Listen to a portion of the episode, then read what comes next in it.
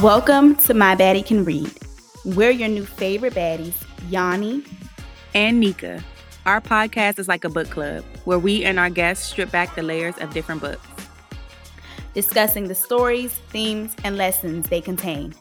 From inspiring memoirs to intriguing mysteries. We'll explore all kinds of genres. So get ready for laughter, insights, and a deeper appreciation of the written word. Get in, baddies. We're going reading.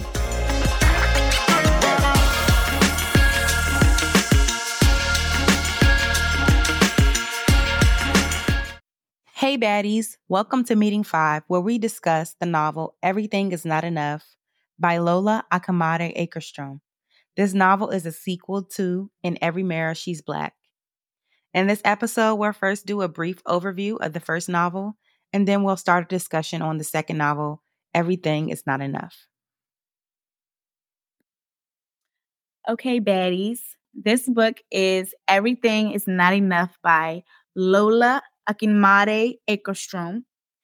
And Everything is Not Enough is the sequel to a book that our book, club has already read before called um, In Every Mirror She's Black. And so it's a book about three different Black women living in Sweden. Um, and they each have different walks of life. Um, but as you can probably tell, the theme of the book um, from the original in every mirror she's black is just about like no matter you know what socioeconomic background you come from or what your status is now you're still a black woman you know no matter where you black. are in this world mm-hmm. you're still black exactly so um, the three main characters there are three there's Mooney. she is an immigrant um, she is an immigrant to sweden mm-hmm. um, she doesn't know anyone um, her family um, has her family's been murdered, um, so she's alone.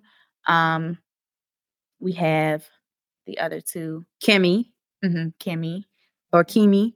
Is it Kimi? Kimmy. She is originally from the DMV area. Mm-hmm. Um, and she moves to Sweden to take a job. So this is the professional career woman. Um, and she's dealing with finding love um, and being comfortable in her own skin. Mm-hmm. And then we have Brittany. Brittany is also from what did she live in? A- she lived, she's originally her like her fam so she was originally from Jamaica. Mm-hmm. Her family is Jamaican, mm-hmm. but they she grew up in Atlanta mm-hmm. and then she moved to Alexandria. Okay. She's a flight attendant. So she moved around a lot and she has a boy, she had a boyfriend. She was a flight attendant. She moves to Alexandria with him. Mm-hmm met her now yes. husband, Yoni, on a flight. So, in the way that all of these women connect, Muni starts. So, Yoni, he is the CEO. He's the mm-hmm. CEO of a large marketing firm in Sweden. His family is super rich, comes from money. He mm-hmm. comes from money, grew up rich. Um, the company has some racist they put out a racist ad mm-hmm. i think and so they need to do you know clean up um they need some diversity damage control yes they hire kimmy as the diversity and inclusion mm-hmm. like um this what the marketing diversity yes person mm-hmm. executive right um so um she works for him at his company She's the only black executive when mm-hmm. she gets mm-hmm. hired. So she picks up everything and moves to Sweden. Mm-hmm. Um, but Muni is she works for a cleaning service that cleans the building, the company. And then Brittany starts dating Yoni. So you see they kind of their their worlds are like intertwined through Yoni. Mm-hmm. I love saying his name. it's spelled J O N N Y, right? Yes. But it's Yoni.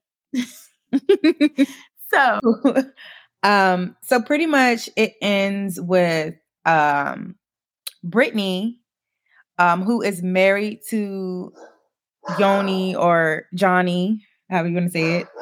Um, and they have a child, and she finds out that the child is named after um his old lover. That's right, right? Dead. Yes, who's dead. Um, and she died. And um she started she starts to see that um his little quirks, um, which we attributed to like some type of mental disorder that he may have is more than just little quirks. Now he's he's possessing some attributes of like an abusive person. Um, I think. And so that's where she's she's in limbo with her marriage. She's scared of this man, and it's almost like who did she marry? And then Kimmy is left um having an affair on her boyfriend she didn't have so in the in in the first book, she didn't have an affair with Ragnar though. Remember, he just cornered her at like a holiday party. They kissed. I mean, I know, but like she at the time she like pushed him off and stuff. She was fake um, offended. she kissed. They was kissing up on the elevator, and then when they got into the cab, I think they kissed again, and he was putting her his hand on her thighs. So she, okay, they didn't have a full out affair, but she was cheating. True, true. Um, she was still being dishonest. um, so she is now not cheating unless he puts the tip in. So I'm just, I'm just kidding. I'm just. so Kimmy is at a crossroads. It's she knows that she's falling for this guy who's mean to her on a typical day that works with her at Yoni's company. Um, and then she's also in love with Tobias. And so that's where she ends. And then sadly, Muna, um, as we know now, attempts suicide. So she jumps in front of a train. Um, so that's where we we're left off. And the second book picks right up on um Muna's friend getting the news, right? About Muna being in the hospital. Yep. Yep. Okay, so um, yeah, so we enter chapter part one, chapter one.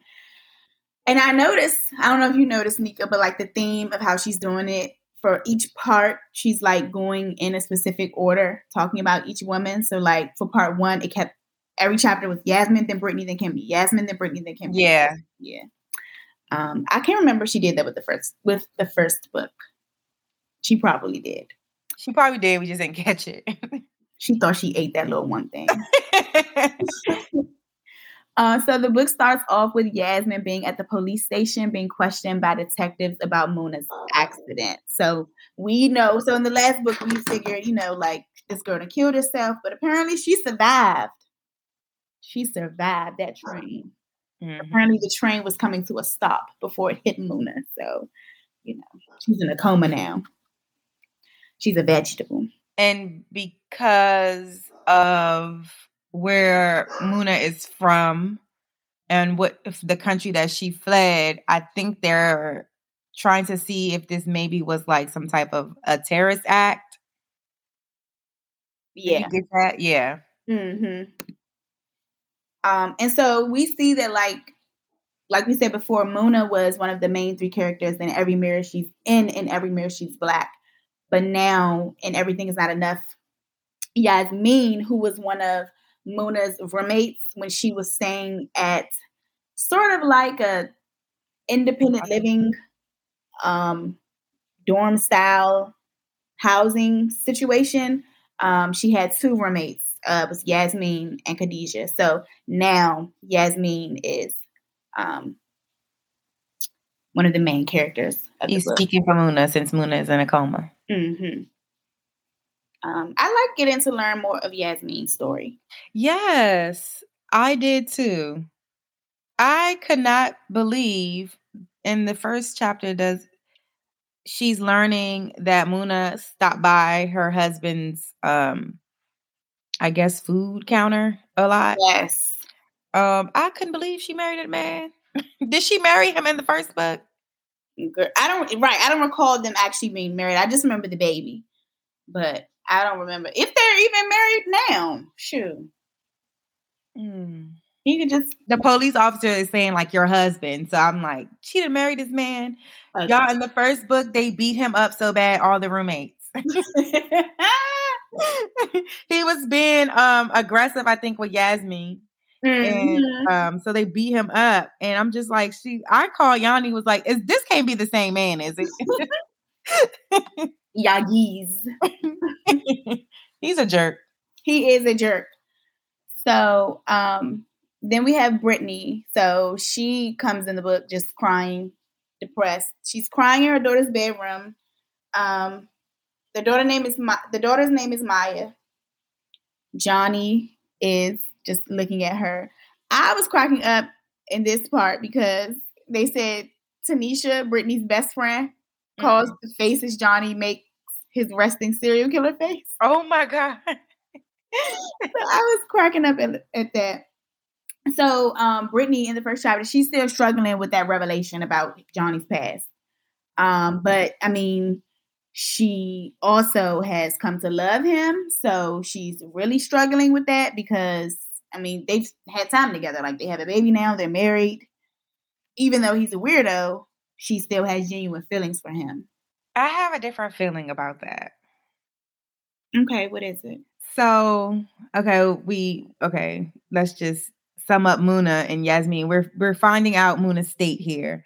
But for Brittany, I don't think that she really loves Yoni like that. Mm. I think that she loves the status that she, you know, has or think that she has with his money and his family. Um, I think that physically he's giving her everything that she wants. They describe their sex life as being like amazing, like she's like he knows everything about me, he knows my body.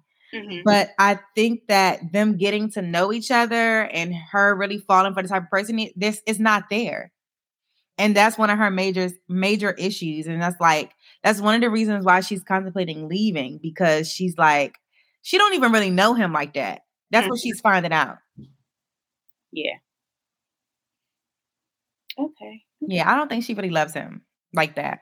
Yeah, I see it. So Kimmy she's in the aftermath of the holiday party that we just talked about, where she got caught kissing Ragnar.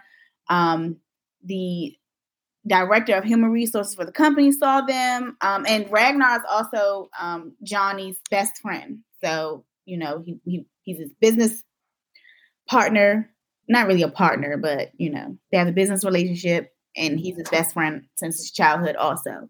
So she's feeling the heat and guilt from that moment. Um, oh, and sorry, Ragnar is married oh yes, kid on the way. yes, to a white woman, of course. um, he, she's like feeling the heat and guilt from that. And in an attempt to save her relationship, she asks her boyfriend Tobias to move to the United States with her. It's just like an impulsive ask where she just feels like I have to get away from the heat with Ragnar. And in that moment, Tobias called her selfish. So, Nick, I want to know do you think it was selfish for her to ask him that? I found it ironic that she was kind of like attempting to save their relationship. No, that guilt was eating her ass up. Okay. but I don't know if it was selfish for her to ask him that. I feel like with a relationship like that, ultimately a decision is gonna have to be made one day, right? Mm-hmm. If y'all planning on going for I don't think it was selfish. I think it was selfish for him to like think that she wouldn't ask him or they wouldn't have to make a decision about that one day. Yeah. Um, so Ingrid, who is um, head of HR for Jonny's company, she tells Kimmy that Jonny wants Kimmy and Ragnar to come with him to London for a business meeting. So, mind you, she is trying to get away from this man. She's even thinking about going back to the United States. And now Jonny is like, I'm personally handpicking you and Ragnar. He doesn't know. He doesn't know, of course. Um, he doesn't know yet about Ragnar Kimmy. Um, so, you know, and in that same conversation, Ingrid lets Kimmy know that everybody else in the in the company outside of Jonny thinks she and Ragnar are like having an all-out affair. Mm-hmm. Um, and it's not there yet. It's getting there, it's not there. It's not there yet. Yeah. So that was chapter one. So in chapter two, um, we pivot back to Yasmiin and Yagiz, her husband, and they're having a conversation in their home about Muna and why Yagiz didn't tell her Muna was coming to see him. Mm-hmm. Um, I didn't really suspect because knowing how Muna was, she was like kind of childish, naive. I didn't ever suspect that they were having an affair. But do you think coma and train hit aside that he would have ultimately tried something with Mona? I think so because he's a sex great crazed asshole. So yeah, I think I think he could have, but I feel like um his opportunity would have been when, when they were living together. Her little stop bys at his food stand were not really coming by to see him. You know, it was like mm-hmm. a sign of life for her old roommate, you know, type of thing. Yeah. Um, it was literally, it was very weird. It was literally her walking by, looking at him, and then I feel like once or twice they exchanged words. yeah, but Yagiz just clearly thinking he is very scary. His penis is life's gift to women everywhere, like the penis in general.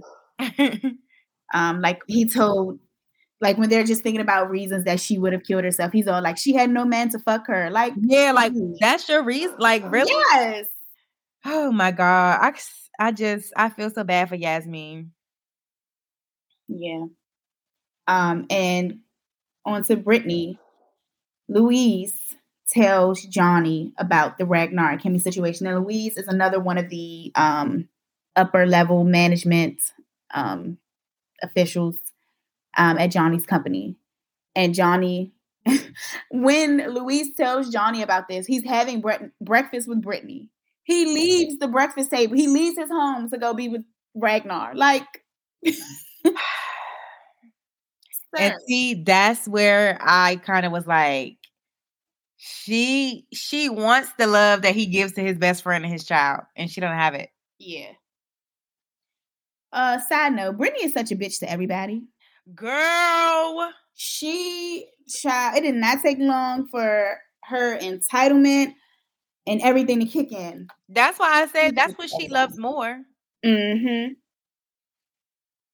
Um, but before Jonny leaves, he tells Brittany more about Maya, the adult Maya, the dead, also black, the queen, just like her, apparently. Yes, My, Brittany's dead twin. Um, about how she um about more about Maya and how she was pregnant with his child too, and then dead the day after, like she told him about it or something. Mm. I'm wondering if Astrid had her killed. Child, I wouldn't put it past. I don't know. This man's family is has not been the most. I, I besides like one of his sisters, right? They haven't been very welcoming of Brittany. And the first time Brittany met um his mother, she she she said a racist slur, right? To her? I, I think so. It was in um what were they speaking? Swedish? Mm-hmm. Yeah. So they were speaking in their language and uh, she knew it was something nasty, but it was like a slur. Yeah. So I wouldn't be surprised if someone in his family had something or asked for something to get done to her, you know. Mm-hmm. Um, so pivoting to Kimmy, it was very interesting to me that Brittany went to Kimmy about her needs for a divorce lawyer.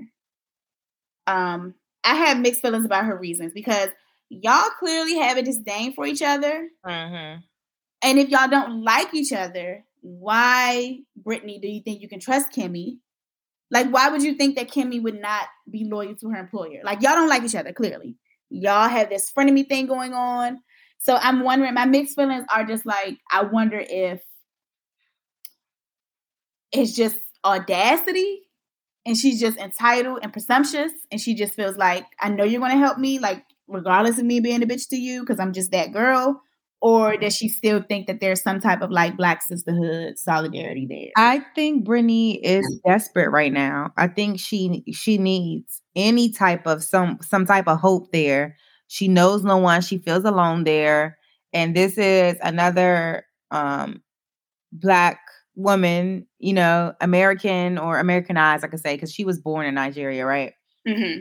But you know, some type some type of resemblance to what what I'm used to at home. And maybe she did feel like some type of like I don't know.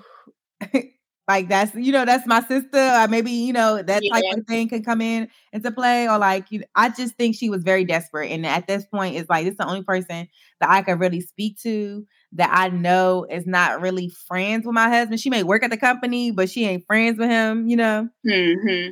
Um, so I think it would be two things out of desperation and one that she knows like she could probably help her and get something done. Mm. Um, and that they never really had like is there is something between them, just for yeah. the audience so they can know, but they've never really had like a full blown out argument. They say little smart remarks to each other, and from just the narrator, we got their inner thoughts about each other, like what they you know perceived of one another. But they've never really had like a full blown out argument or anything like that. We just know they kind of don't really care for each other. Yeah.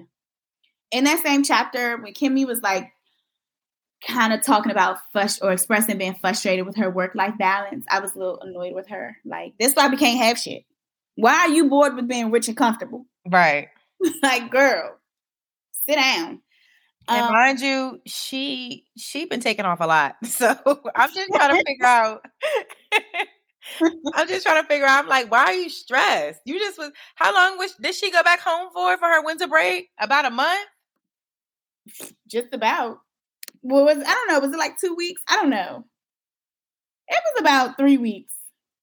Cause she got there before Christmas. She went back after the no, she can't. She spent she spent New Year back in um. Okay, that's right. I think with him, so it was probably like two weeks. So with with like Kimmy just like talking about like you know the frustration with being you know I guess having too much of a work life balance. It made me think. Do you think the author Lola is biased towards Black American culture. Like the negative attributes that the characters have come from their U.S. influence. Like the United States taught Brittany to be a gold digger, and they taught Kimmy to be a power hungry and like super successful workaholic. It makes me wonder if Lola didn't like her time in the United States. and that's why. Um, you know what? That was my critique from the last book. Mm-hmm. I remember we talked about that from the last book. Like I, it's just kind of like, hmm, like you see, like Black American culture as these people just are not grounded, like they're very superficial, like mm-hmm. that. Yeah. Yeah. Yeah, I see that. Yeah. And in that chapter, Kimmy has a call with Kehinde, that's her twin sister who lives back in the States um, about the situation with Ragnar. And I just feel like Kimmy is just, oh, she just grows increasingly pathetic throughout this. Oh my God. This isn't even a situation where somebody romanced and seduced you. Like, he has been a, like, he's been racist, a jerk since you met him, looking down on you, and you're attracted to that. Like, that's a you problem, Kimmy. Mm-hmm. A dummy bitch. You ain't never going to be like. but I just feel like no, like girl. I don't know. Personally, like no, nothing turn. I say it all the time. Treating me bad turns me off. Nothing gets me drier than mistreating me. So I, I just don't get it. Like no. It's just like I I guess it's like human nature, I guess. You know, people like want what they really can't have, or like, you know, the little girl likes the little boy that's like messing with her all the time, or the little boy likes the girl that he keeps trying to fake hit or talk about, you know. Mm-hmm. And it's mm-hmm. that's the type of that's what it reminds me of between Kimmy and um, Ragnar. I'm just like, girl. I, I just feel like it's so juvenile though. Like it, it, it is. Like I understand like when you're young and you you don't have like that emotional maturity. But it's like you come on now, grow out of that. And like this is like on a different level because it's not just oh this is the guy who has a girlfriend or this is the guy who you know like I don't know the cat and mouse thing. Like this is someone like I just feel like being racist puts it on another level. Yeah. Like, like I I was just like Kimmy, come on. I kind of was like confused. Well, not really confused. I just didn't like that the excuse that she's like, he is the male version of me. and I just need that type of power, then you should have found another man and not Tobias. You get what I'm saying? Like, yeah, if that's what you really craved in a relationship and that's what you really wanted, then why are you with this man? Why you keep trying to continue to be with him and drag him? Do you want to move to the US with me? And all, like, girl, you don't want this man. Mm-hmm. I think she was just so desperate for somebody that when the first person came by, you didn't even give yourself time to really get what you want. And that's like a lot of people like suffer from that. Like, don't be so desperate. That's why people say, like, get comfortable with being alone. Be mm-hmm. like okay with being yourself. Figure out what you want. Like, don't rush into tying yourself down to somebody because what you want can come the next week. And now you feel like you're obligated to be with, you know, like to stay in a situation that you're already in. Like, so. And now she also um doesn't she tell her sister what happened? Yes. Um, and she gets that that judgment from her sister, you know. Mm-hmm. So this sets up the stage for her to like keep now everything that happens between her and Ragnar really close to her and not tell like anyone anything. Mm-hmm. Because her sister, her, her sister didn't judge her too badly. Is it really judgment, or you like just what is the difference? Truth, like yeah, isn't it the difference between judgment and telling someone when they're wrong? Like she literally just said, like Kimmy, like you know, like mm-hmm. girl, like for all of that, you could have stayed back here. Mm-hmm. um, like you went to Sweden. You remember in the book to broaden your horizons and you ended up with a married man, like you could have found somebody over here for all of I mean, like her attraction to Ragnar is just crazy. Like her heart skipping beats when he walk in a room. She can't think straight. It is so corny. It's so like girl, like if that's what type of man you want, please leave Tobias alone unless somebody else have him. Yeah, I'm actually I'm gonna see if she's married to a white man, which not, you know, I'm not saying that's a bad thing at all. Love who you love. Um, but it I don't know, it's kind of like she's trying to sell us on white men. and I think she's married to one. Yeah. Like she's trying to make them like this. Oh my gosh, they're just captivating and so magnetic. Yes. Eyes are so fierce or whatever the fuck she said about his eyes. Ice and cold blue. I said, yikes. Ew. wow. I see. I'll be scared. Mm-hmm. Oh my gosh. But again, we don't have anything against interracial relationships. Love who you love. It's, I'm down. I'm down for it. Yeah. Also open. Love who you love. You, but the author, we just talking about the author specifically now. She's trying to She got an agenda. Yes. she has an agenda. I'm gonna send this book to Dr. Umar. Girl.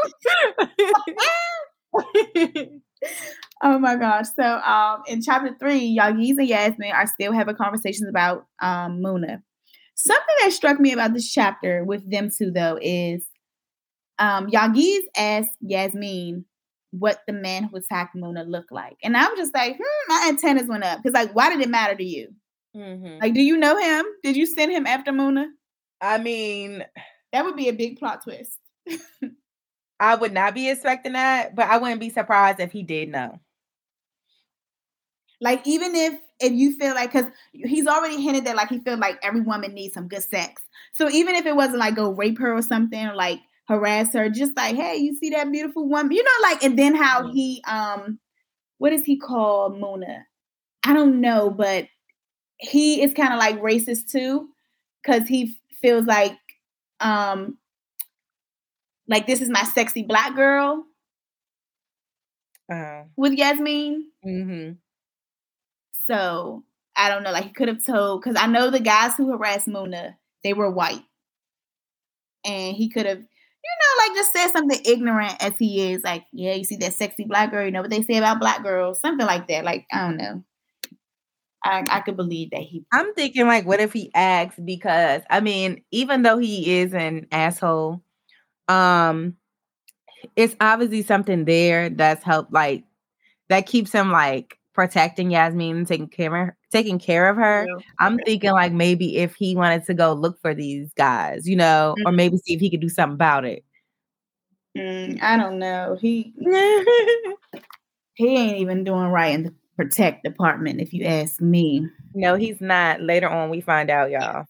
So, um, the officer, um, they talk back to the um, police again, and she reveals to Yasmiin that Gunhild, who was like their social worker, Yasmiin Amuna's social worker, died, and she tells Yasmiin about Ahmed, who was someone who um, lived at the Asile Center with Muna, a fellow refugee, and they had like kind of a friendship. Um, and Ahmed set himself on fire um, at the Asile Center because like he was being bullied by the other people. Um, people were accusing him of like him, him and his village of like being terrorists and things like that. So he was just over it. Um, he didn't really feel like he had anything to live for. So that's another reason like, why, like what Nika talked about earlier, people were investigating Mona's accident. Like, is this an act of terrorism? Because you got this, your best friend set himself on fire, and then mm-hmm. you threw yourself in front of a, a train. Like, um, yeah. So Brittany is growing. She's over there in chapter three, just growing increasingly turned off by Jonny. Mm-hmm. Um. So, but she she still feels like sex is an area where she can control him, and so she claims she's using sex and just staying friendly with him to buy her more time to plan a better exit. Girl, they could never rope you in tighter. and so Kimmy, um, at this point in chapter three, she's been working remotely for some time following the Ragnar holiday incident. And then the day she comes back to work, lo and behold, she's alone with Ragnar. And right here, they remind us that in the first book, she slapped Ragnar. And that makes me even madder. I remember that he told her you would have been a sweet fuck. Oh my she, god! Pass in the taxi cab. That did just piss me off all over again. Because he's so disrespectful, and she is so drawn to that. they love this trauma love, y'all. Mm, she is turned on by being objectified at this big age. Goodness gracious. Mm-hmm. Um, and so in that same chapter, Tobias comes to get Kimmy to have dinner with his mom, Nancy. So Nancy is a Gambian woman. We met her in the first book. She's Tobias's mom. Tobias is half Gambian and half Swedish. Um, was his father from Sweden or was he from like another European country? Um, I thought the father Sweden, was right? yeah. Okay. Um, and the author like talks about how Tobias is kind of whitewashed. And I'm just curious to mm-hmm. wonder how he ended up whitewashed. If his mother and Nancy is very like pro black, down to earth. It's, I'm just, I don't know. I'm curious to see how he ended up being that way. Um, Nancy and an absent father at that. I, and I think that um, maybe where they live at could have a lot to do with it too. And he just isn't. And his sister is like really pro black too. And she wasn't at first.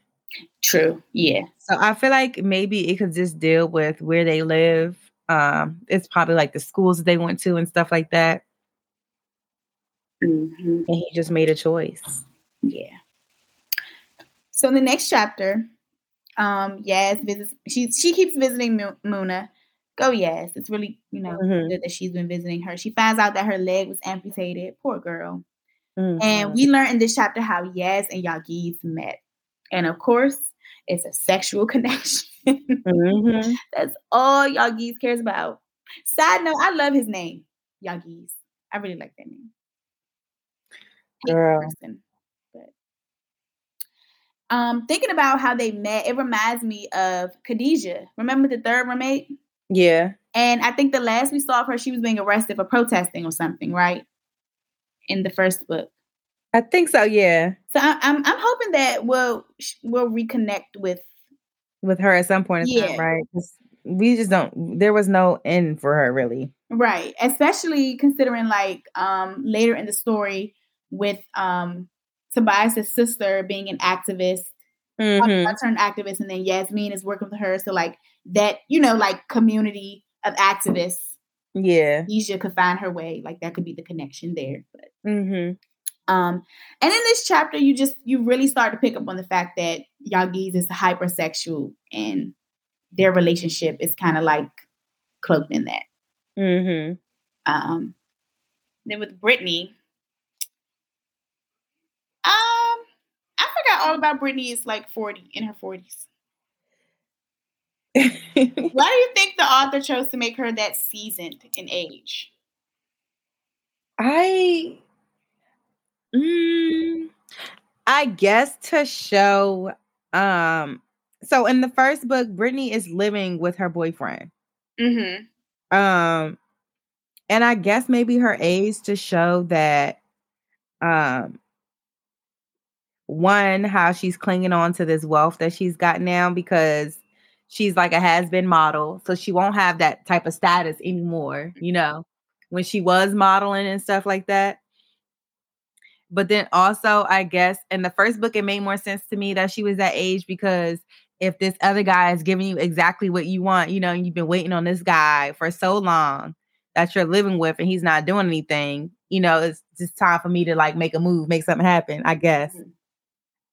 That would be my uh, what I think. What do you think? Okay. I don't know if I was like scrutinizing the author too hard, but I kind of like have thoughts along the same lines as you.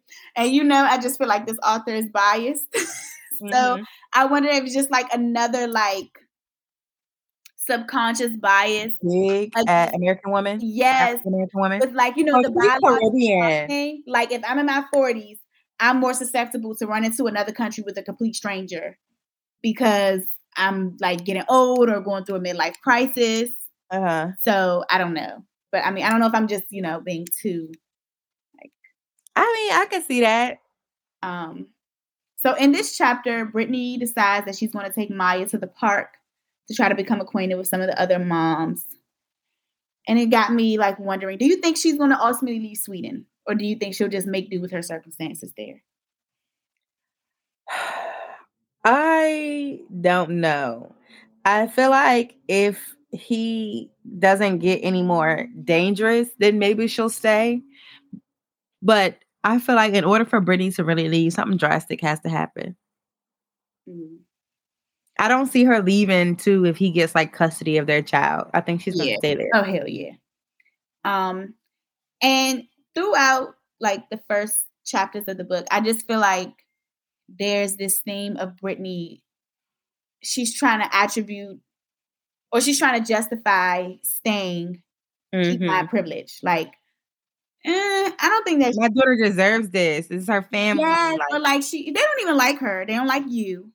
I mean, okay, I guess they ain't gonna like that black child of yours. Yeah, I mean, I guess they they tolerate her, mm-hmm. but she's all like Maya won't understand a life without privilege. She's not even two. You won't tolerate you. I mean, you won't. Yeah, you don't want a life without privilege. like she wouldn't remember. It's uh-huh. you. So like, stop keep trying to say, "Oh, for my daughter." From girl, that baby does not know one way or the other. Mm-hmm if her spoons are silver or plastic. um, so Brittany is just full of it. Um, and she's trying to find herself. Mm-hmm. So Kimmy, by chapter four, she's officially in an affair with Ragnar. She then mm. dropped her. She done popped her pink penis cherry. Is this the first one, child? Mm. I don't know. Did they say anything about her dating white guys back in the first book? No, but that was another little stereotype dig. They were talking about how the guys back in the states were like below her and mm-hmm. had nothing really going for themselves. Um, but yeah, y'all, she just couldn't resist. And his smell, what did she say he smelled like? I don't remember. Some cedar wood or something. a Christmas tree. She couldn't resist, y'all. They made love on the 12th floor. All up on the floor and everything. On the business trip in London. Mm, mm, mm. No excuses. Like you don't walk all the way to the room with him. Yep. I was and and honestly, so after every time they have any type of incident, Kimmy gets into this like mental spiral. And I'm just like, girl, get it together. I don't feel bad for you. You made these decisions. You knew what the hell you were doing. Mm-hmm. You have ample time to turn your ass around and go back to your own room or make him go. You know what I'm saying? He's only doing what you're mm-hmm. allowing him. Exactly. I think what attracts um Kimmy to Ragnar is that like she mistakenly believes that he sees her as dominant and in this city where everybody else is downplaying her like in her career mm-hmm. and socially um but my thing about that is that's not like an excuse because he's in that group. He doesn't respect you professionally. I would say he don't respect her professionally. yeah, that's her damn like, job. He's, he's her not, client. Like he, but she seems to think so. Mm-hmm. Like so, like he's only paying to paying attention to you sexually, and like I guess that makes you feel like a boss. Like you feel like I got this white man, you know, making him moan. I'm a boss. You know what I was thinking about with Ragnar? um, I said, "What's up with all these black women falling for white men whose names rhyme with Agner?" Like Wag- Richard Wagner from from the other black girl. From the other black girl. but I was like, Kimmy better not end up pregnant, but she did go get that Plan B the next day. So, girl, I don't know. I think that's next. Oh, oh, I definitely do. Mm-hmm. They ain't talk about any more plan Bs after that. Okay. So. Mm-mm-mm. Chapter five.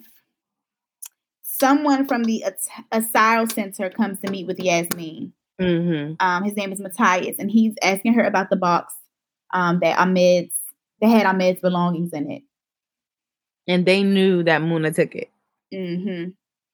And Yasmiin also starts working. She starts working at a hair salon, or I guess I'll call it a beauty salon because mm-hmm. more than hair. Um, and this is a woman whose husband does business with Yagiz. So Yagiz is in, into a little bit of everything. He he's a little shady. yes, he's he used to be a drug dealer. um, but he stopped that. He has his little hot dog stand, it's like whatever, kebab, whatever he, his little food cart he cooked, do hair, and babysit on the side. so she starts working there. Um, and Brittany, after her day at the park, she's made a new friend. Her name is Mal- Malin. Malin? How do you pronounce mm-hmm. it? Malin. Uh, girl. Molly. I don't got that Swedish tongue. Marlene. I'm gonna go with Marlene. Marlene. Her name Marlene. My name is Marlon. But okay, good. I was like, okay, good for Brittany. Um, I don't think this lady want to be Brittany's friend though. Yeah, we we, we look, we see that later. Yes. this lady wants the tea from Brittany. Yes. Oh my gosh.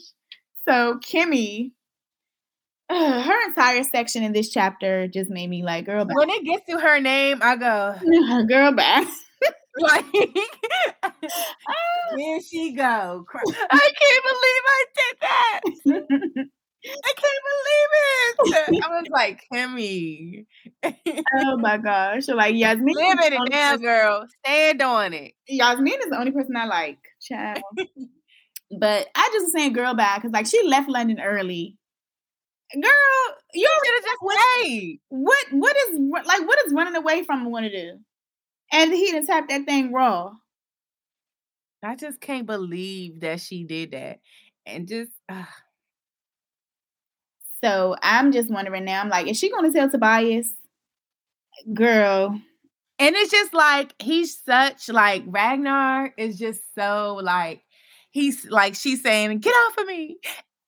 Fuck you. And he's like smiling and grinning at her. Like, girl, this man okay. he don't care nothing about them tears. so you know, like it's just like, girl, please shut up. I'm like, do you think he's um, do you think she's ultimately going to tell Tobias? I know she she always she keeps going back and forth with the idea throughout uh, part one of the book. No, I think Tobias is going to finally open his eyes and look at the truth. I think she's going to tell him because she's stupid. I feel like, and my thing is, if first of all, Kimmy, you just I, you, every little fake breakup that you have with Ragnar, it it's as soon as he calls, you come running back. So I don't think she's going to stop seeing him. She's not. That's why I think she's going to get caught. And I feel like it, even if she genuinely would have stopped seeing him, I still don't think she should have told him. So let's say, like in a perfect world, she does just she cuts everything off with Ragnar. In that situation, do you think she should, she should tell Tobias? Because I don't think so. I think she should take it to her grave if she's going to be serious about Tobias. what do you think? if she was like serious about him, do you think she should? T- um, because I don't know. I don't know. I think that if she really cut him off, she should still break up with Tobias because, and then maybe tell him the truth because she doesn't want that man. That's true. Mm-hmm. But I so think I'm do that without tell telling him. Yeah, she just needs to leave both of them alone. She needs to she needs to take carry her back and go and get Antoine, who she had. What was his name? Antoine. And that was another stereotype because of the name of the guy in the first book. they got all about him. his name was Antoine, wasn't it? I don't know. It, look, it probably was. Yanni, did you agree with me though when I first said it?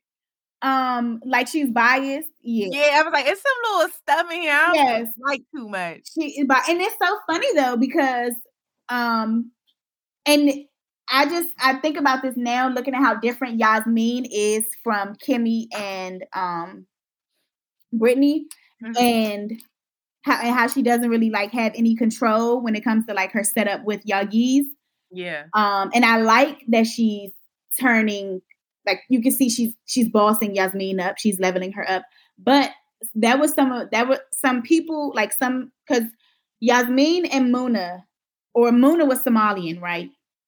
Yes. Okay, and I know looking on like different forums, there were a lot of readers who like criticized Lola for her um perception of immigrants in Sweden. Mm. So like the like um Sudanese Sudanese and like Somalian community and stuff, they were like, eh, like yeah. side eye. The same way we're side eyeing it as like girl. Yeah, like black American women, they were side eyeing mm. it as like immigrants. Like Okay, so that's good to know. She got criticism for all parts. Yeah. Okay. Um, um so chapter six. In this chapter, we meet Salima's younger sister. And I mean, Lola, she has some clear foreshadowing going on. It's like, it's very clear to put the pieces together before they happen. Mm-hmm. But um, we meet Salima's younger sister, Amani, who is a prominent divorce lawyer. Like, what yeah. a coincidence. Right. um, and you can tell that, like, okay, Amani is going to ultimately represent Brittany. And yeah, like the pieces are going to connect. Or vice versa. That's one I say, okay, it could be a plot twist if she ends up um, representing Jonny. Mm, I didn't think about that. Mm-hmm. Okay. Um. So yeah, that would have been a little spicy, but Lola kept it kept it cute. Let her rep Brittany. um, I'm curious to see when and why Kimmy and Brittany will ultimately connect with Yasmiin, though. Yes, but you know what? They I feel like it'll it'll keep it separate because they never really connected with Muna like that. They just walked past her. You get what I'm saying? Yeah. And kind of she was just there. Mm-hmm. So I think it may I don't know. Maybe they will have a piece in here about them actually talking to Yasmiin, but I think that it might be the same situation. Yeah, I have a little inkling that it'll be through makeup. Like maybe mm-hmm. Kimmy maybe she will be Brittany's makeup or something. Yeah, like maybe Kimmy, but maybe like Brittany would really like get into the beauty industry and like mm-hmm. Kimmy would leave on London, start her own marketing firm and like represent Yasmiin or Brittany in their beauty endeavors. Mm-hmm. I, I could see that connection if okay. takes that route. Um, I started to I, I started to like Yagiz in this chapter. Um, but I know that his toxic masculinity only gets worse. So I forgot why I was liking him in that chapter. um, I like the fact when he was like, "Did you do her makeup today?" Like, you know, I mean, I know it was about sex with him, but like, mm-hmm. maybe that was that it. I don't. I don't think it was that. Okay. I don't know. Because I can't for the life of me think of what would make you like. Oh, I think it's when he was talk. I think it's when he was telling her, like he was talking about his struggles, and he was mm-hmm. like, "I'm a king. I'm not." What did she call him?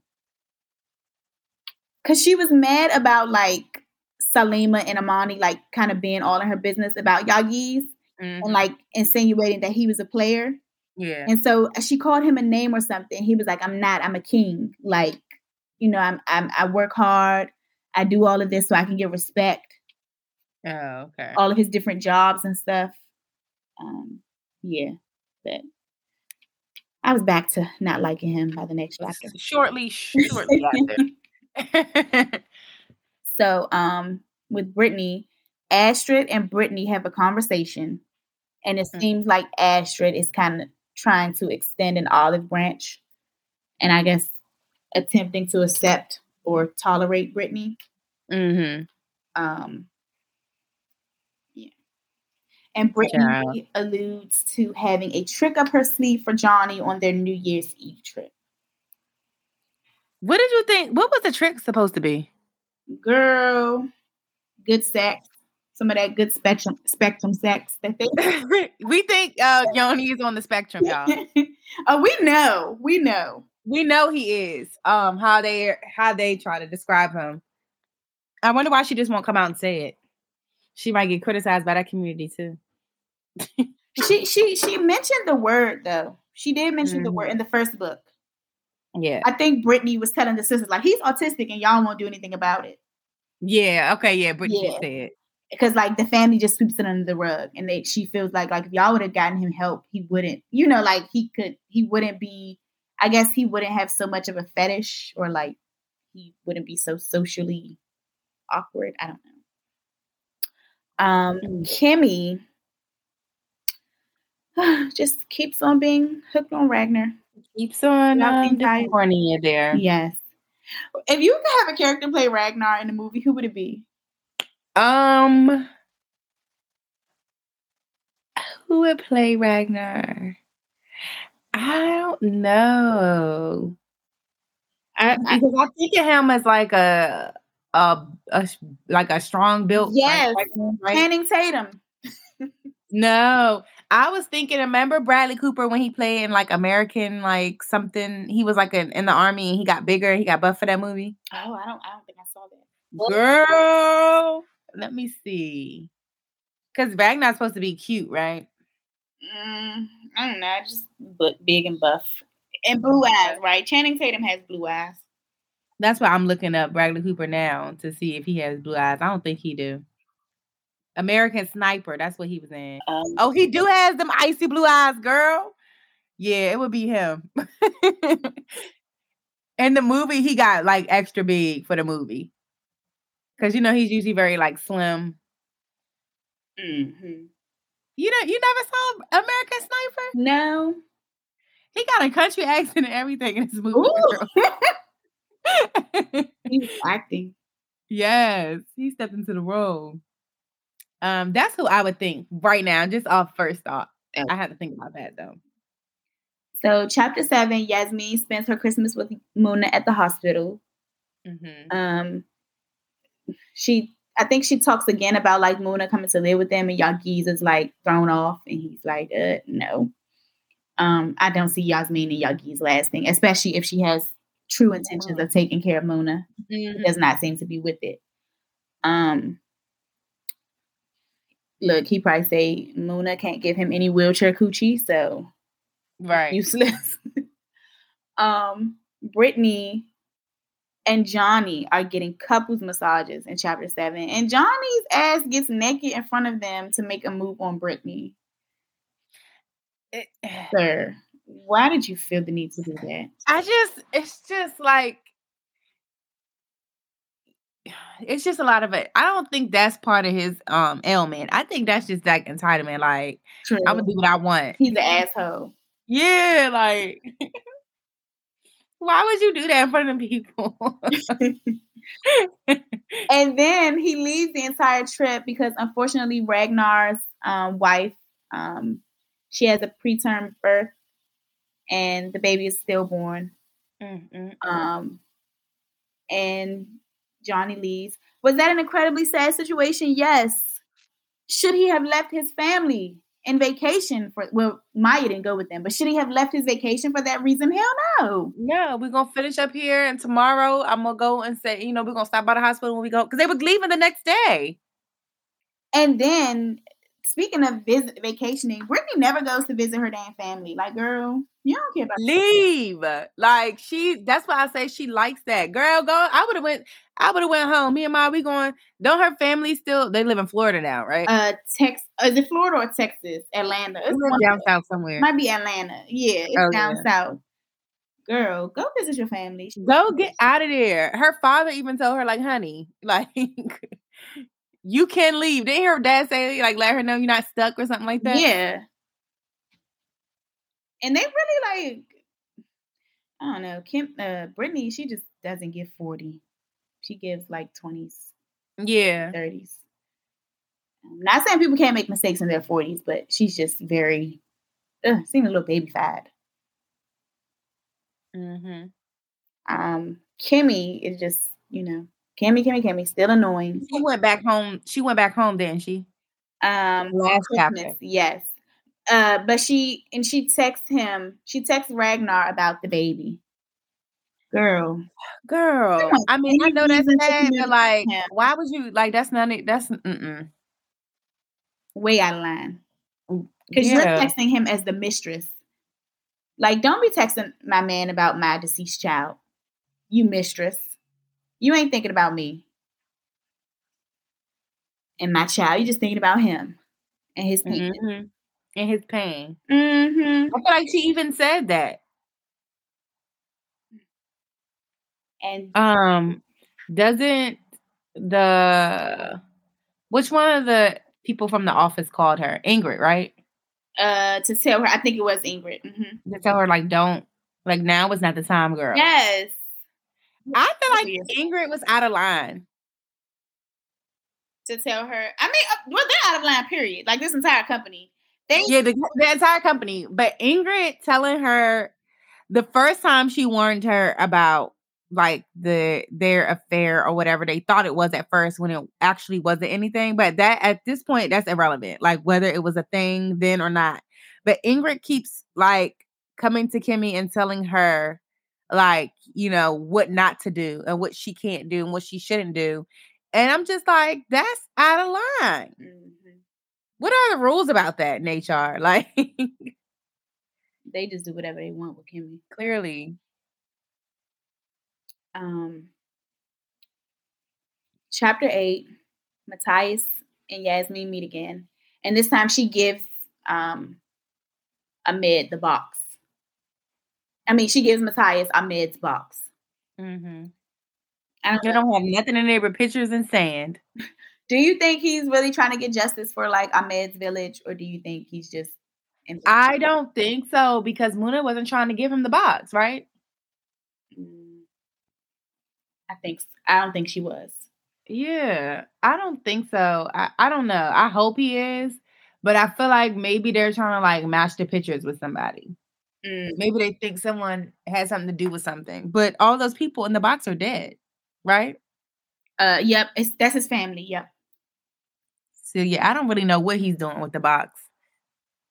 Um. So, Brittany is Brittany has like teamed up with Eva to get information about Maya Daniels.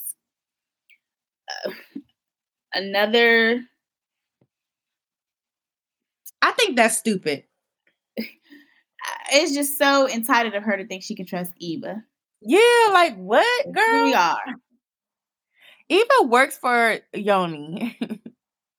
exactly. That's like his personal assistant, right?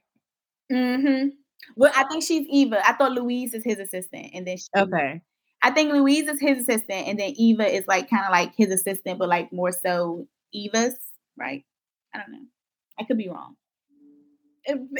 Look, Jonny pays. Whatever it is, she works for that. Man. Right. She Jonny pays for both of them. He puts the bill for each assistant. Jonny, like you got her looking up stuff as if she ain't telling that man your every move. Exactly. Like, what you talking about? And you don't know how to Google yourself, like. what you got that girl looking up stuff for? You can't get no money and go hire a private investigator yourself. Jonny is so Jonny is crazy. We find out the reason he has this meeting with Ragnar um, and Kimmy coming along is because he wants to see his ex girlfriend. Crazy. Like he just wants to look at her in person. He just want to look at her. Very crazy. Um, like what is that his form of cheating? Looking at her. okay, so that was part one. Now part two. So um now these chapters are starting off with like Kimmy going to Brittany, then ending with Yasmiin. So, part two in chapter nine, um, I, I guess when did Kimmy and Tobias move in together? Because I could have sworn Tobias had to come pick her up when they went to Nancy's house that time, but now they're mm-hmm. saying that they live together. Like, when did that happen? I don't know. I guess maybe he just spends the night there a lot because I don't recall that happening either. Maybe just happened and we yeah. just supposed to get it. Um, I wanted Tobias to catch Kimmy and Ragnar when they were in um, Kimmy's house. She brought Ragnar back to her apartment and, and they had sex all night long while Rag, while Tobias was working the overnight mm-hmm. job. I just wanted him to catch him just to get it over with. I'm tired. I'm tired. Y'all, he uh, Tobias knows Yanni. You think he knows? Yes, he, he smells sex on that girl neck. Mm. But my thing is, what is wrong? Like, okay, if he knows, why in the hell are you going along with it? That's weird. No, let's set the scene. They have sex all night. They're in they're in Kimmy's and Tobias' bed, doing it, all this stuff. Ragnar goes in the house, takes his shoes off, get undressed like it's his home, puts his cufflinks on the bathroom counter, and then leaves. Kimmy, dramatic, falling all over the place, sits at the door screaming and hollering, crying, and falls asleep at the door with a, with with sheets wrapped around her, smelling like sex. Like you just you just had sex with another man, you fell asleep right at the door. And Tobias comes in and he's holding her, and Tobias goes and kiss her, and he's kissing her face and stuff, like because she's crying, and then he's like, "What's going on?" And in the book, it describes when he smells her neck, he made a face. Did you read that part? You remember yeah, that part? I remember that. He smelled it on her, like kissing spit or something. he smelled something on her. And then he goes in the bathroom and he finds the cufflinks. she uh, did they have sex too? Yes. They have sex too. she ain't changed the sheets. She ain't in the shower. Yeah. She didn't even get up and check that bathroom. She tells Tobias, Oh, I bought you those for Christmas, right? Or for his birthday or something. Girl, no packaging, no box. Tobias knows. I don't know why he would go along with it. Mm-hmm. I, I know. I, I just can't for the life of me understand like why he would not blow the spot up. Side note, I think so. We don't know if Kimmy's pregnant. I think she's pre- she's going to be pregnant, and I think this is going to be the date of conception because you wouldn't know whose baby it is between Ragnar and Kimmy. Yeah, she keeps throwing up, y'all. Um, she's doing it at moments when she's like extremely like nervous and overwhelmed. Mm-hmm. But I think it's more than sick. I think she's pregnant, and I think it's going to be a question of like whose baby is it? Whose baby is it? Uh-huh. And I think she's going to have a boy, and it's going to make Ragnar happy because he just lost he just lost his child. Oh my god. I'm about to find out she pregnant, y'all. Kimmy's chapter stressed me out. but hold on, what stressed me out is in chapter nine when Yagiz's friend Oz has basically assaulted Yasmiin. Oh my god. Yagiz yes. didn't do enough for me. That little yelling, no. His friends you should have beat his ass in your house exactly. on trying to touch on your wife. His friends are too comfortable disrespecting her, and Yagiz is the reason. Mm-hmm. And they come back another time and he lets it go on. He's the ringleader the next time. Yep. Um. Okay, so Brittany. Jonny is just Jonny is just Jonny sick. is kind of like he's sick. He's kind of like absent though in most of her parts. Like what makes me mad about Jonny though is when I just think about him naming their baby Maya. It's just weird because it's like when you picture your when you look at your daughter, are you picturing like children with Maya, which you wouldn't have named Maya, or are you picturing your dead lover? Like I, I just can't, I can't wrap my head around that. What annoys me about Brittany though is that she tries to attribute every negative part of her life to someone else. Mm-hmm. Like, remember when it was that agent or manager she had that I guess like sexually harassed her, um, and like, okay, that made you leave fashion and modeling altogether? Like mm-hmm. you were okay with him being your meal ticket into the industry, and now you are just completely done with it because of him. And then like your ex boyfriend before Jonny, like he's the boring ex, and he's the reason your life was so um like suffocating and it wasn't exciting and he was keeping you from the finer things. Like you could have gotten all those things on your own. Mm-hmm. She kind of like blamed him for that. That's mm-hmm. why he had to run into Jonny's arms. And so now Jonny, you try to act like he has kept you so isolated and that's why you haven't learned Swedish or made any friends. Like he even hired you that teacher and you didn't take the classes. Right. Like she needs to take some type of accountability for her life. She's very annoying. Like you're 40 and everything your it's life somebody else's at the face of a man. Yeah.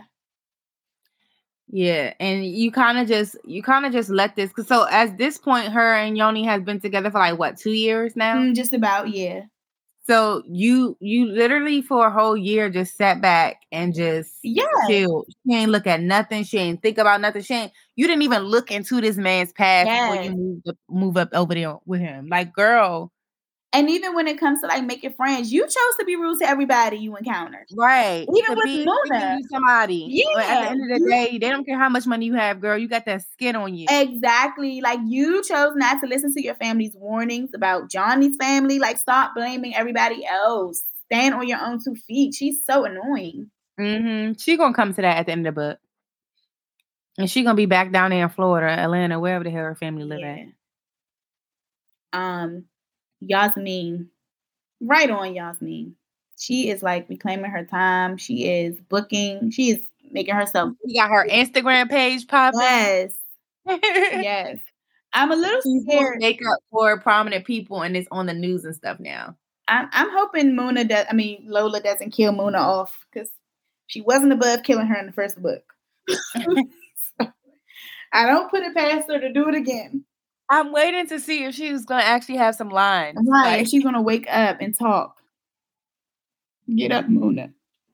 Get up. Get up, Craig. um. Okay, chapter eleven. I actually felt for Muna and this one little thing. That one little thing. She ate that one little thing. I, but I've I've felt for her right here because like she's been judged on um a different scale than Ragnar and all the others just because she's a black woman. Well, you mean Kimmy? You said Moon. I said Moon. I'm sorry, Kimmy. I felt I felt for Kimmy in chapter mm-hmm. eleven, um because like Ragnar is married. He knows his wife was pregnant. Mm-hmm. And like nobody vilified Ragnar the way they do with Kimmy. Like the affair is definitely wrong. It's definitely wrong for both of them. Yeah, right? for both of them. And like Kimmy is just there's an added layer because it's like this idea of how dare you do this, you black woman. Mm-hmm. Like we barely respect you as it is. Mm-hmm. So when you should be fighting harder for our respect, you got a nerve to sleep with one of our men. You know, like mm-hmm. nobody is getting an eye at Ragnar. Is this when they have? Is this when they call her? No, the the chapter, the last chapter is when they called her out in the meeting, right? Uh, no, I think this was the chapter where they called her out. Okay, was it? Mm. Yep. I think this is the chapter where they called her out. Uh-huh. Yeah. Yeah. And it's just like nobody bets. And even with like, and it, and it's for all the black women because even with like Jonny's history of dating, like everybody looks down on the black women for being the subjects of his fetish. Mm-hmm. But y'all don't bet eye to him for doing the fetishize For having a fetish. Yes. Like, like so it's just, yeah, it's just very mm, just nasty work. She's getting a lot of the backlash and Ragnar is getting nothing. Yes. Now everybody's like poor Ragnar because his child died. Mm-hmm. And that mean evil witch for sleeping with you. Yeah. like their sex killed the baby. right. Um, Brittany. Um, I wish that we could have seen Jonny's reaction to Britt calling him out for calling her Maya during their sex that time. Mm-hmm. mm-hmm. Um, and when uh, so Brittany goes to um, at what is it a? It's an American like mixer. Mixer, okay. Mm-hmm. And she sees Kimmy there, and they start talking. I was cracking up at this part of the book because, girl, Kimmy, you are just giving her all the tea, and she didn't even confirm what she knew. Like you just, oh, you heard, and then she just goes right into talking about it. I always people do that. Like, let them tell you what they know first. I guess that's right. lawyer in me. Like, I'm not. You cannot tell me I know what happened. I will never forget. Shamika was in school, and um, I think Pookie was messing with her. He was like, I know what you did at school today. And Shamika just bust out crying and was like, I didn't hit that girl. and we were crying. Pookie was looking at her like, what? like, uh-uh. please don't. But uh, oh my gosh, I girl, and I remember I did that to somebody before. So I was talking to this guy. Mm-hmm. He was mm-hmm. roommates with his brother, and so they were like, they were moving into a bigger place and they were adamant about like getting a three bedroom. And so, you know, like I'm we, look, I'm one of them nosy people. I just be trying to put piece people's life together, and I was like, oh, mm-hmm. They must because so, the girlfriend, the brother was like in a serious relationship with the girl too, mm-hmm. and she was supposed to be with them or whatever. And I was like, oh yeah, she pregnant. Like, why why are they so adamant that it needs to be a three bedroom? Like, it's just you and him and like the girlfriend, but they're going to in the same room. So I was just like, she pregnant, she pregnant. He was like, I never said. Like, what are you talking about? Like, what? Like, we just want more space. Like, we want to have an extra room. He kept trying to. It's dumb. So when I saw his brother, I'm such an asshole. But when I saw brother, I was like, congratulations on the baby. Oh my gosh! And he was so pissed with my friend that I was talking to. He was like, like you told her. Why did you tell that man that? Because I'm an asshole. and I didn't like them. But um, but I was like, brothers, and he was like, like you told her. He was like, I didn't tell her. You just did. It was so like, do not give the combo. I mean, do not give the information up before.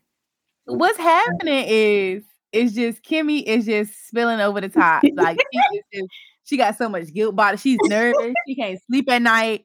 She's just like I I feel so bad. It's like that's where she's at, and she's just trying to tell anybody. And she thinks like telling people is going to give her the release that she's looking for, and it's not. The only thing that's going to relieve her of her guilt is telling the truth to Tobias. Yeah, because that's, the only person that matters. Mm-hmm. She didn't tell her sister. She didn't tell the first friend that she met over here when she was taking her little Swedish classes, mm. and now she's telling Brittany. She just telling, "What would you say? Oh, yes, I'm cheating. Okay, yes, I'm cheating." like, girl, ain't nothing gonna fix that. But you said by cheating, like, no, bitch. I said pass the cheese. right.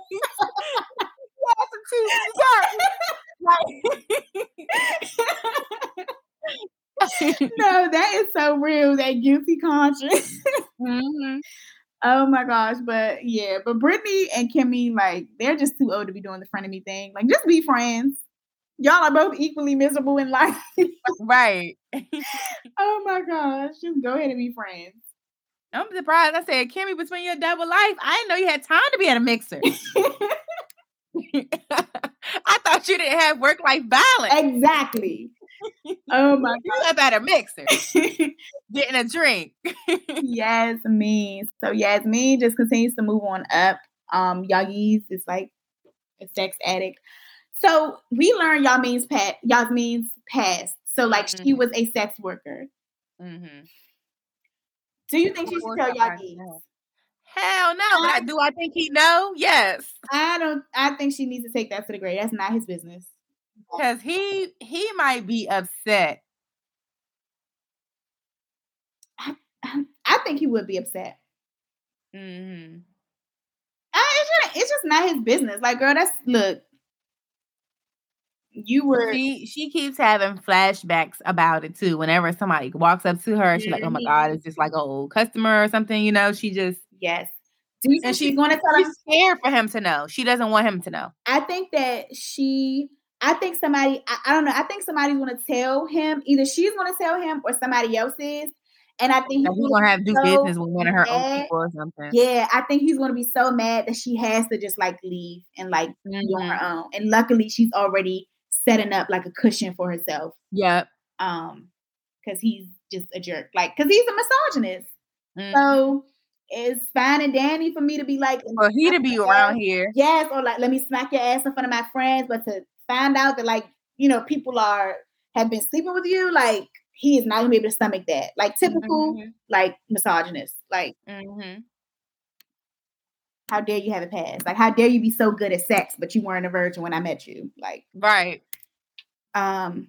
So chapter twelve, we're reintroduced to Malcolm. I forgot all about him. Mm-hmm. He was Kimmy's first friend that she met in um, the Swedish language class. He started dating their instructor Jose. They used to have a little fake beef, and then they started dating. Mm-hmm. So cute. Mm-hmm. Um, not Kimmy telling Malcolm about the affair and referencing their instant chemistry. That's the word she used. Instant chemistry. Girl. Like what chemistry? Right. I don't care if that's the love of your life. You still being unfaithful. Talking about instant chemistry. When y'all first met, it was not in that elevator at the holiday party, girl. Y'all first met like through what? An event with Jonny. He wasn't thinking about you in that way. I think they first, yeah, at the event, and then he came to work the next day, right? I think so, but he was racist then. He ignored her. They barely said anything. When he got to work, he took your damn job. He was mad. Y'all didn't like each other. Mm. So at what instant chemistry, right? So after she talked to Malcolm, you know, he was a good, honest friend with her. He told her about herself. So she deleted Ragnar's contact. Let's see if that lasts. We know it doesn't. No. She can't keep her hands off him. She got the jungle fever for real. She got the jungle coronavirus. Um, um, okay, so in this chapter, I was very confused by the interaction that Brittany had with Eva. Okay. Is she on Brittany's side or not? She's not. Okay. Cause I was very confused when she was like, "You need anything else? You need like, I mean, like, is this part of like Eva's sabotage? Like, I'm gonna let you like whatever." I think it's just part of Eva's job, right? Mm. She so her role before Brittany was wife was to take care of, of Yanni's woman, right? Mm-hmm. In any way, she shopped for them. She sent them flowers. She found out their addresses. He he got Brittany's address before he gave it to her to send her flowers. Ain't that right? Oh, I think so. So that's her job essentially is to take care of the woman in his life to balance all these girls. Before it was Brittany, was all these girls. Mm-hmm. So that's all she got to do. So yeah, do you need anything? That's what I'm getting paid for. What else you need? Mm-hmm. I don't think it's anything to it other than that. Okay.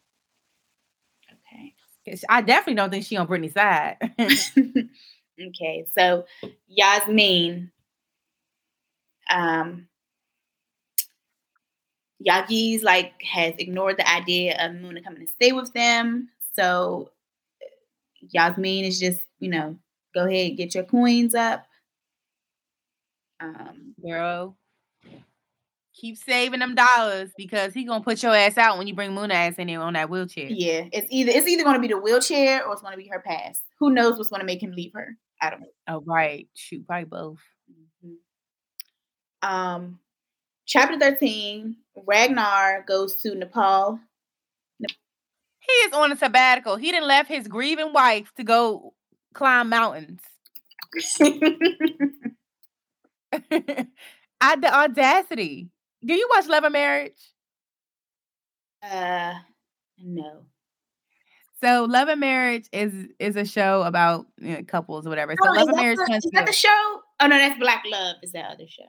Uh, yeah, no, not that one. so Love and Marriage Huntsville is a couple on there, and they've been going through like their little issues all year. And he's been accused of infidelity. No one can really, really find any concrete evidence. Mm-hmm.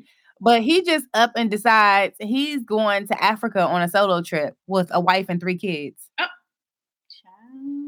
Come on, he just need to clear his mind. We clear minds together. Mm. So book all these flights, or you staying right here.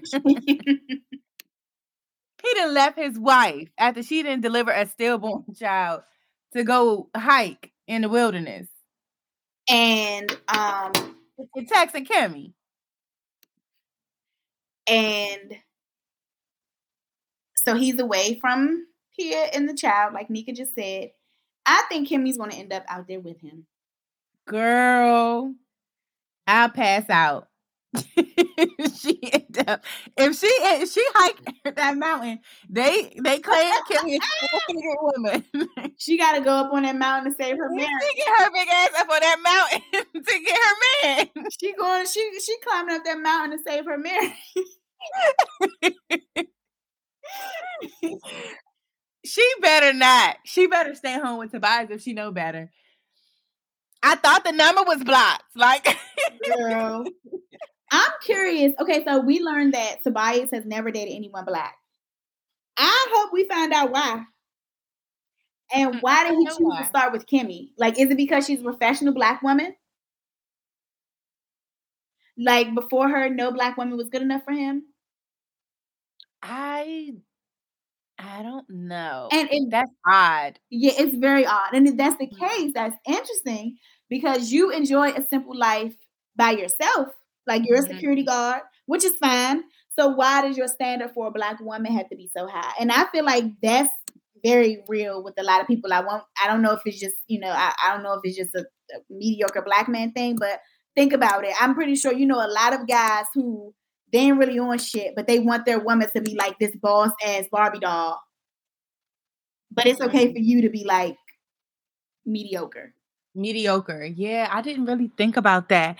I did highlight though when it was talking about that was the first black woman he did, and I'm just like, what? Yeah, I, I hope that I hope we find out why. I want him. He he needs to explain himself. He needs to explain himself, and his mama need to tell us why too, since she talks so damn much. the sister with a white man too. Yeah, even though she's like pro black activist, because mm, she was with him before. Um, before she started to be that way. Like when she was a pop star, like when she was like yeah. Taylor Swift.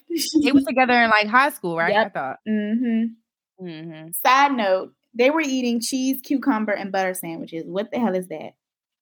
Girl. I started Googling Sweden food. I don't look for nothing over there on that side of the world to like really good. You know, up there in that corner.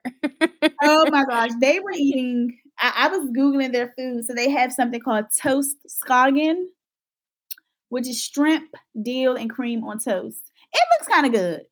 It looks like chicken salad, but the shrimp uh-huh. version, the shrimp Swedish version with dill and cream on some bread. That looked okay.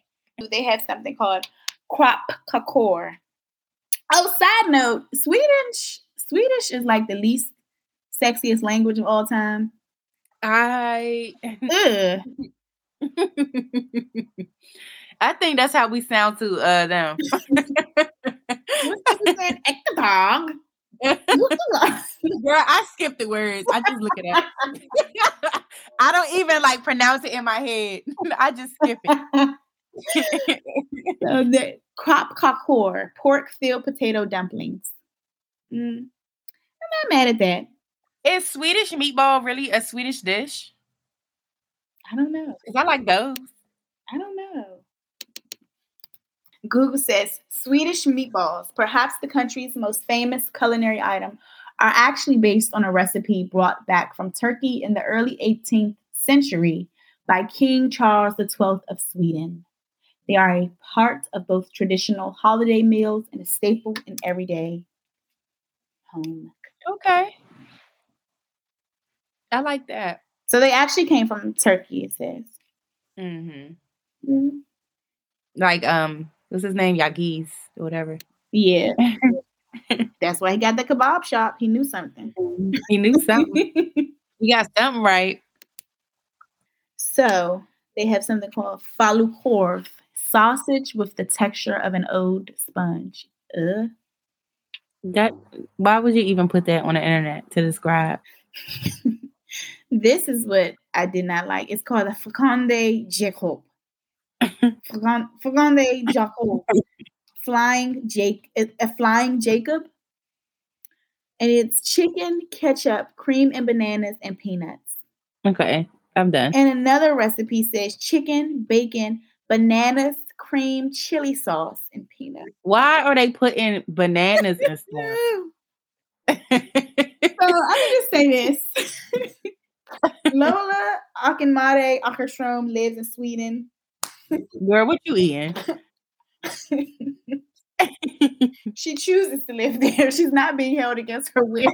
She's there eating like a serial killer. But I heard they have really good like baked goods. Mm, that's not enough. that's not enough for me. Herring and canned canned fish. oh my gosh. So, um, Tina is Tobias' sister. She was a pop star turned activist. She um, and Yasmiin is doing her makeup now. She did her makeup for um, a talk show that she was on. Um, and so um, Tina is now having dinner with her brother Tobias and Kimmy and Tina's husband. Um, and Tina kind of hints to Kimmy that Tobias loves her and he wants to take her seriously. And Kimmy has another epiphany about their relationship. This is like the 50th her sign. revelation at this point. so now she's back on her Tobias hat. Um, mm-hmm. He's the one again. Girl, bye. I don't buy it. Soon as Ragnar comes back from Nepal, she's gonna be right with him. Mm-hmm. Tobias who? I got his bold behind knocking on their door. You know what? He's definitely bold. He left those cufflinks on purpose, just like yeah. said when we talked that time. He left those cufflinks. Mm-hmm. Um, Brits, when she's talking to uh, Brittany is having coffee with Malin in her section. Marlene, Malin, Marlene. um, and she's like talking to her about getting into Malin. Girl. I'm sorry, but hang it up. When Brit they say she looks young though. I would like to see exactly how I, I want to see. Like, come on now. I would like to because I'm thinking like not now. Naomi Campbell looks good for her age. Yes. But we know that when people have her walk in, in shows, it's for like nostalgic purpose. Exactly. Brittany. And people always that line her. I feel like even the youngest looking, unless you have like that Guess, very youthful. I unless you have like that um condition like that Gary Coleman like had. Oh. But come on now, how young does a 40 year old look? Like that's what I'm saying. Cause they say most of the time models' careers are over at 25. And, so most of them start like really young, like teenagers. What's wrong with aging? Even when people talk about like Bianca Lawson, she looks older to me. Like, come on now. Like, I understand when she was maybe like 30, she could play like teenager. Mm-hmm. But now she she gotta play 20s. She can't play high, she can't play anybody's school. It's just unrealistic expectations. Like even when people were talking about like how like Rihanna, like the recent pictures of Rihanna, it was like, oh my gosh, she's aging so gracefully. Why are y'all like? Why are y'all emphasizing it so much? Yes, like, just leave people alone. Aging, yes, leave her alone.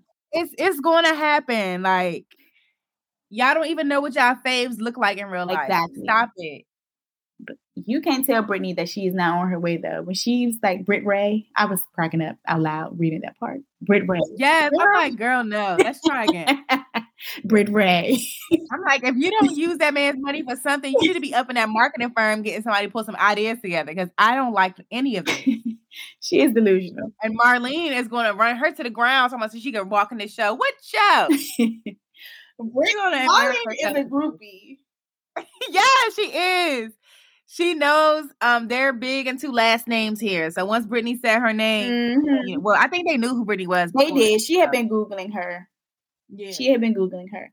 Um, because she even asked her about like, remember when Brittany told her what she did for a living? She was shocked and she said she thought yeah. Brittany was a sex worker or something, like an yeah. escort. Um, this is not her friend. This is somebody who wants to get in with the uh, Von Luden. Right.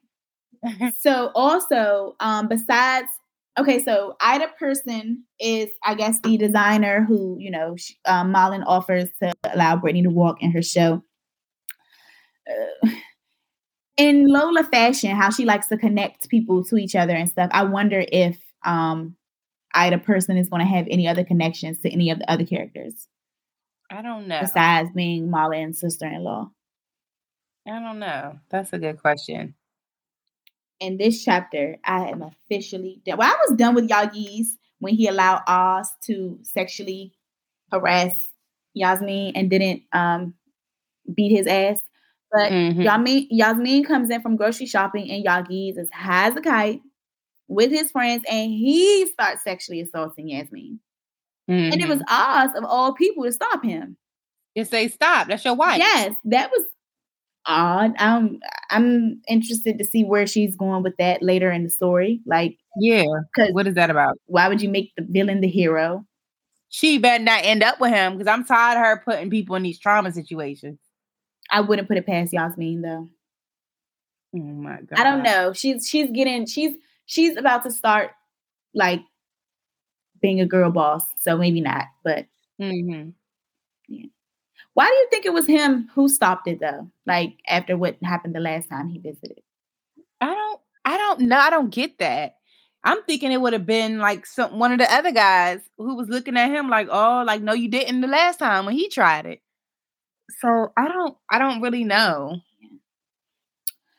So and I guess he looked at her and you know maybe he got really sad for her. yeah, probably was just it's just pity. Mm, maybe he had some self reflection too about what he did.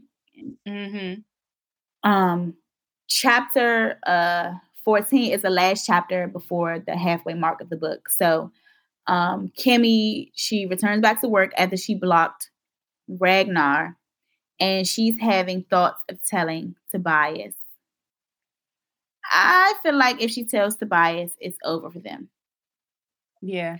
I'm actually wondering if Tobias is only with Kemi to make black babies.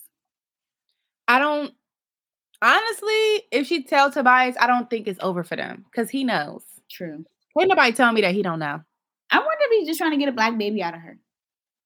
I don't know what his motives is, but I definitely feel like that thing about him not dating black women before is definitely going to tie into it. Like we need we need to talk to the mom. Mm-hmm.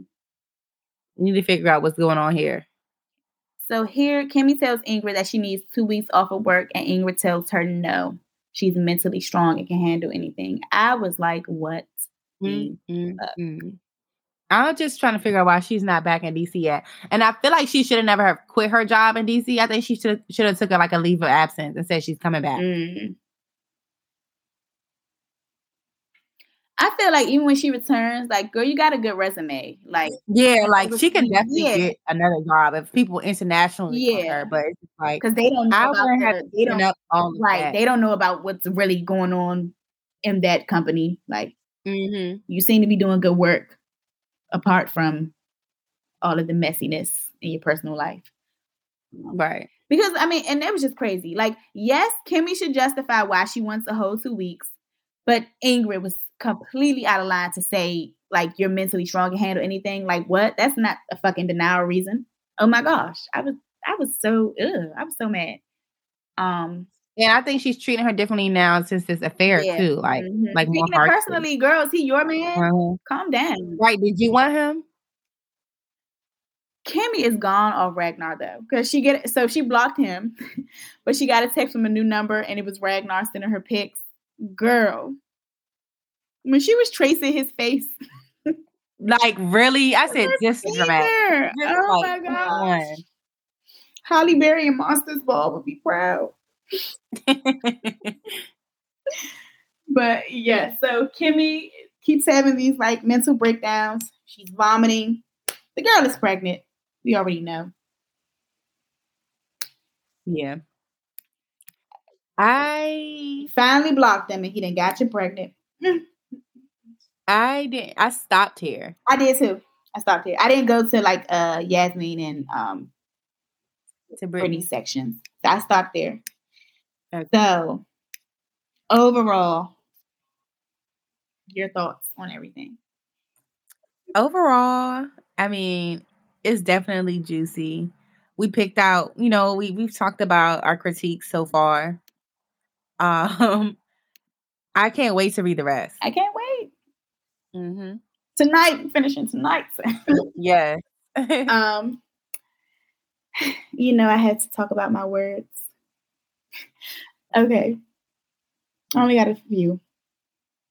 First of all, I did not know fortnight meant two weeks. Did you know that? Fortnight. A fortnight is two weeks. No, I did not know that. I know. My colleague told me. My colleagues were saying they knew. Uh, one told me that apparently it has something to do with like the lunar, the lunar um calendar, and it's actually 15 days. Is a fortnight. It's like a Shakespearean term. Oh, okay. Okay. Um, I like the Swedish word for white boy. I mean, sorry, the Nigerian. No, I'm sorry. Yoruba is Yoruba a language? Is Yoruba the language? Yoruba, Yoruba is a dialect. Okay. I believe, yeah. Um, Oyinbo. That means white boy. I like that. Oyinbo. um, and then the other word I had was proselytize, which means to convert someone. That was a new word for me. I didn't know that word. Did you know that word? No, I as it was a couple words I actually clicked. I'm I'm ebooking here, so I clicked on them. Oh, okay. okay. I was like, okay. proselytize. Okay. Use that. I'm gonna proselytize them. I didn't like it. Did you?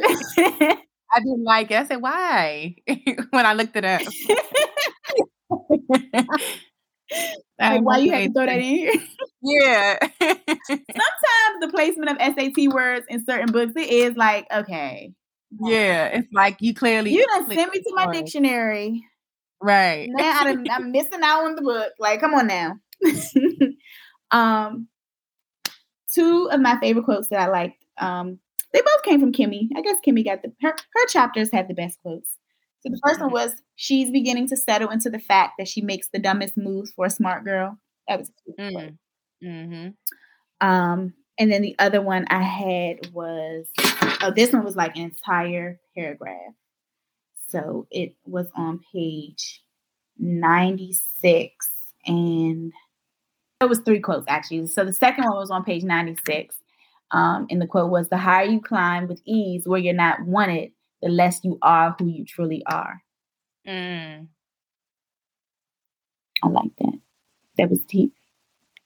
But the one that I had in my phone was um, Kemi's mind races.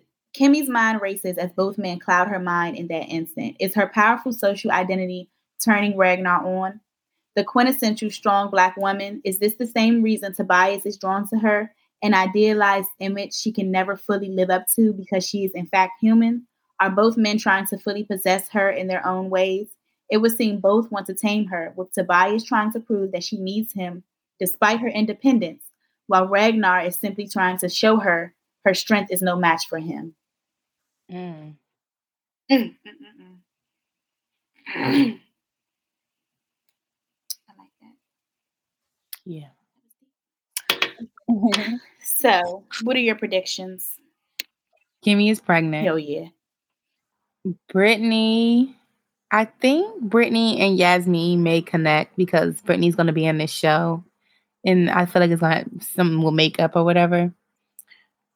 Um, I don't think there's going to be. I don't know what I don't know if Brittany having some business of her own is going to make like Jonny like feel a type of way or not, mm-hmm. but something's going to happen there. Something's going to come to a head there I think Eva's going to bring her back some information mm-hmm. about Maya Daniels' family. Um, that maybe she finds like Astrid is involved or something, or somebody in the family and tells Jonny maybe. I don't know. And then I think Muna's gonna come home. That's where I'm at. That's what the only predictions I have so far. So I'm right with you on Kemi being pregnant. I okay, so I look at first I was saying she's Tobias is going to leave her if she says mm-hmm. about it, but I think that she's going to tell Tobias about the cheating and the pregnancy, and mm-hmm. I think she's going to tell him there's a chance that the baby could be Ragnar's, and I think he's going to be okay with it as long as he has a black baby to bring home to Nancy. Because mm. even whether this baby comes out looking white, fully black, or mixed, it's okay with Tobias because he's half white, and you know, like we know, like how mm-hmm. DNA is. If he came out with light skin and like gray or blue eyes, mm-hmm. Nancy probably wouldn't bet, bet an eye about that bringing her grandchild because it could have just been like skipped, you know, like right. um, that skipped generations. Um, I think that Yasmiin is going to leave Yagiz and start her own brand as a beautician. And I'm wondering if maybe Matthias will find that Ahmed has some assets back home and he'll give it to Muna. I don't know. I don't know. Yeah. Um, I don't know what I think about Brittany. I'm scared. I think she might be stuck with Jonny. I don't know. I don't know. And and she wouldn't feel bad for being stuck with him. True. Um I would. I don't know if this is really going to happen, but I would like to see Khadijah resurface through Tina since they're both actors. Mm-hmm. Um, that would be interesting, like to see her. Should she? I mean, everybody they they brought everybody else back out, like Malcolm. Like we we so other we can see Khadijah yeah, a little so bit. We can see mm-hmm. what happened with her. Because I think she was arrested the last time. Yeah. For like her protests and stuff. So yeah. So um next session session seven, we're going to have um, a guest book club member come meet with us. Her name is Nikki. Um, so she's going to talk about, um, we're going to finish Everything is Not Enough, the second half, and then we're going to come and we're going to talk with Nikki about that and get her thoughts on the book as well. Thank you guys so much for listening to us. We hope that you enjoyed this session and we hope that you'll be listening to more in the future. Bye, baddies. Bye. Thank you for joining us for another meeting with My Baddie Can Read. We hope that you've enjoyed our conversation. Make sure you subscribe to keep reading with us. To keep the talk going outside of the library, make sure you follow us on Instagram at Baddies Can Read and Twitter at My Baddie Can Read. We'd love your feedback on our book list and any suggestions you may have about future reads. Can't wait to chat again. Until next time, baddies.